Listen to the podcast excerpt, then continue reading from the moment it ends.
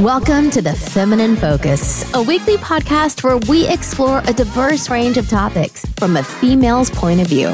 Here, we'll dive into a new topic every episode with the aim to educate, entertain, and spark meaningful conversations.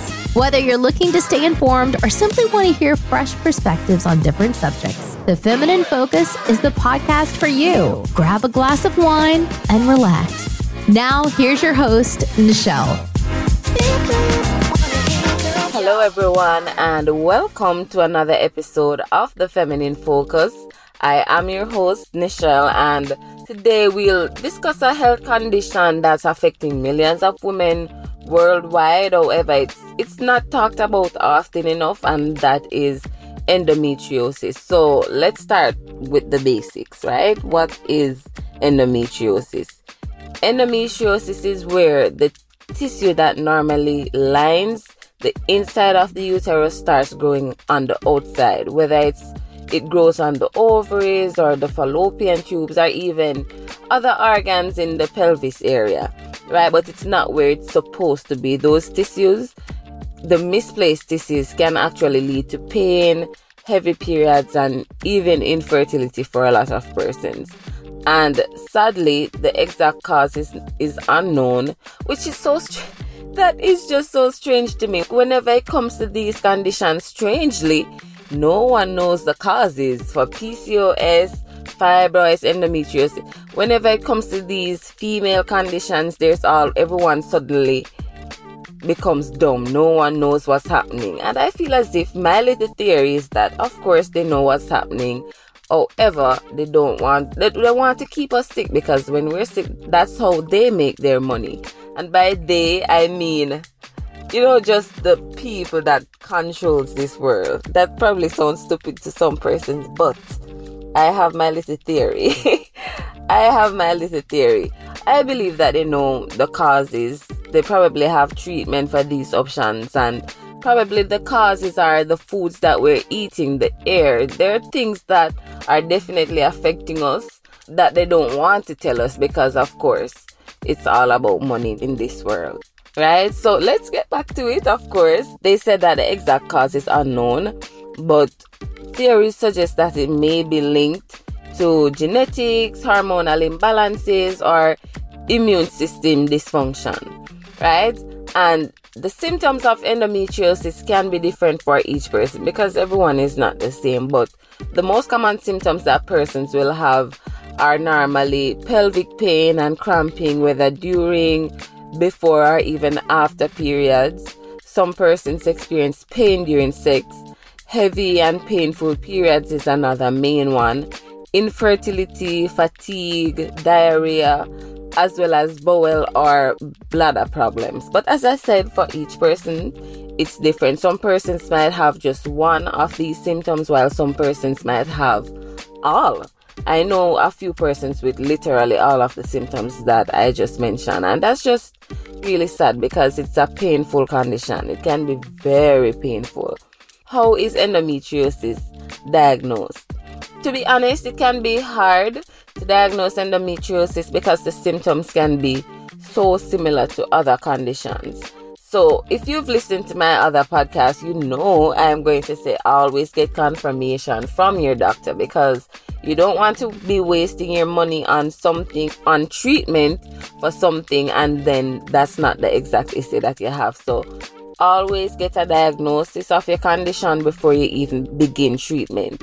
And once you go to your doctor, some of the tests that they'll do to confirm if you have the issue, they can do a pelvic exam, they can do a ultrasound or a MRI because the MRI can help detect any irregularities in the pelvic region.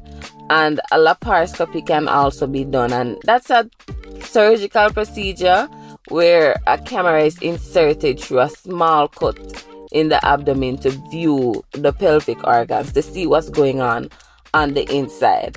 Once you have your diagnosis, of course, treatment is always coming next. Once you find out that you have endometriosis, you should begin a treatment option because, as I mentioned, it's a painful condition and it, it's not something that gets better over time for most persons. In most cases, it gets worse, and no one wants to live like that.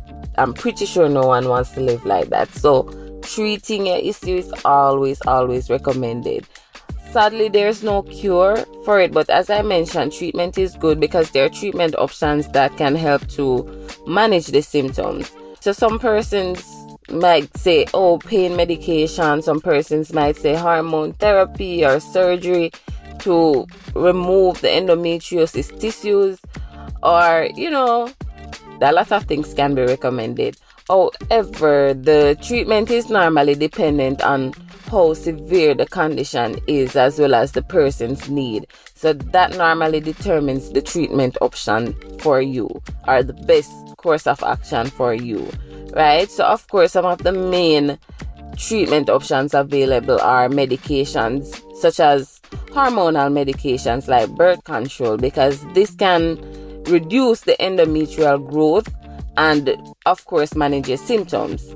Surgery as i mentioned a laparoscopy right? Surgery in severe cases to remove the endometrial growth or some persons might even need to go as far as a hysterectomy which is removing the uterus completely.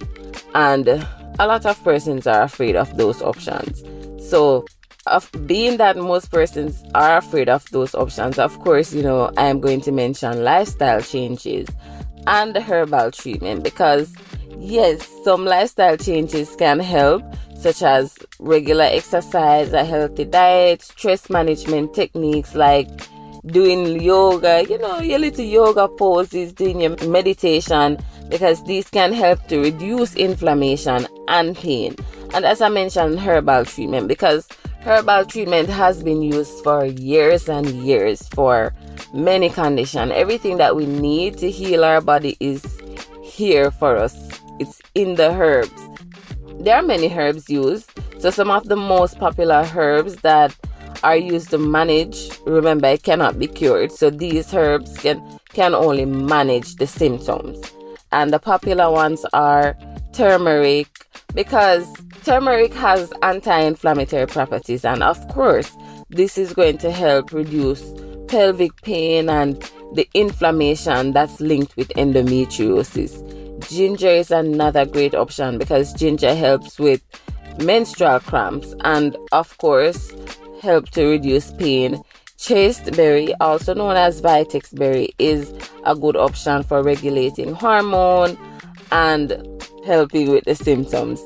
Evening primrose, milk thistle, chamomile, those are all great options. Of course, I'm going to have the information linked below of everything that I discussed so you can read through and have a better understanding of what's going on if you didn't fully understand everything that I mentioned.